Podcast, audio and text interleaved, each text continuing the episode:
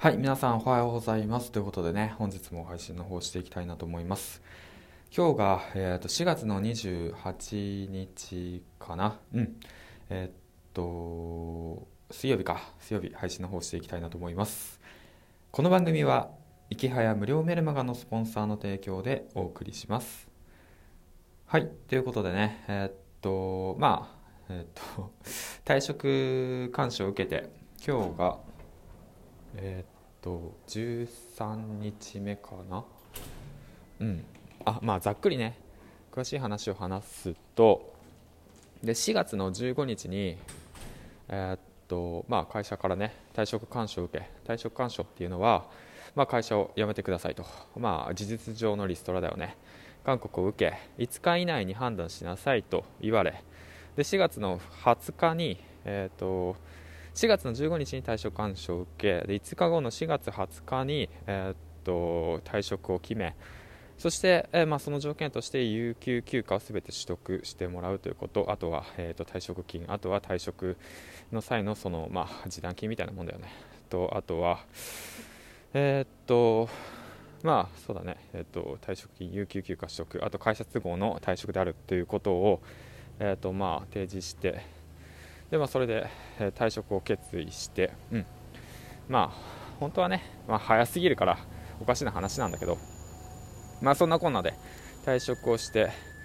で有給消化、消化中で今日が、えーとまあ、事実上無職になりいつかめでございます。はいということで、えーとなんとかねメンタル保って、えー、生活の方はしてるんですけど、一応ねえー、っとまあ身だしなみだとか、えー、っと体にはね、えー、っと気をつけようとは思っているんだけど、うんまあ、このね気持ちもどこまで続くのか正直分かってないっていうのが、えー、っと現実リアルなところかな、うん、とりあえず昨日ね、えー、っと無職になって初めて、えー、っとあれだねジムに行って シーエー のジムに行ってきたんだけど、まあ、めちゃめちゃ安くてね シーエー のジムは、うん、でいっかいひゃくよんじゅういちえんでねえー、と筋トレができるということで、まあ、そこに行ってきました。で帰り道にね、えー、と米屋さんに寄ったら、えー、と米屋のおじさんからね、大将からね、お退職したんかリストラしたんか大変やな言われて、でまあ飲み物をもらうという、ビールをもらうというね、うんまあ、そういったことが一連の流れがありながらも、まあ、なんとか、えー、と日々暮らしておりますということなんだけど、で、まあ、今日は何のお話かというと冒頭めちゃめちゃ長くなったんだけど、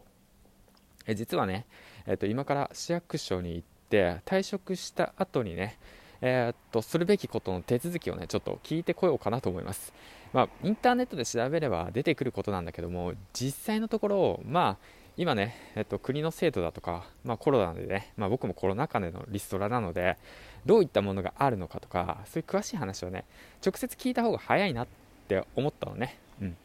だからまあ例えばの話、今回まあ聞きに行くことっていうのは大きく分けてみっつなんだけど、まあえー、と失業保険のことや、えー、と年金のことや、あとは健康保険のことで、あとはまあ今回のねコロナっていうコロナ禍っていうことで、まあ、使える、えー、と手当だとか、えー、とまあそういう、まあ、保証とかだよね、助成金みたいなものかな、個人が使えるものね、うん、そういったものもねちょっと聞いていきたいなと思います。はいということでね、えー、っとまあ今回からなんだけど、まあ少し今回からっていうかね毎回こういうような放送になってしまってるんだけど、まあねここまで最後まで聞いてくれた皆さん本当にありがとうございます。もしねまああのあなたがあなたがねもし同じ立場になったらどうすればいいのかっていうことをね、えー、っとなんだろうなまあ、伝えていけたらいいかなって思いますね。どうしたらいいのかっていうのは、まあ、失業してねコロナ禍の状況で失業して家族がいる状況の中でどうすればいいんだって言ってで迷った時はね、えー、とこういった放送をね、まあ、聞いてくれたら何かの役に立てばいいかなと思ってこのままね配信の方を続けていきたいなと思います。はいということでね最後までご清聴ありがとうございました。えー、と銀ラジパーソナリティの銀ちゃんでした。では次回の放送でお会いしましょう。今日もね、えー、あと一日、えー、あと頑張っていってらっしゃい。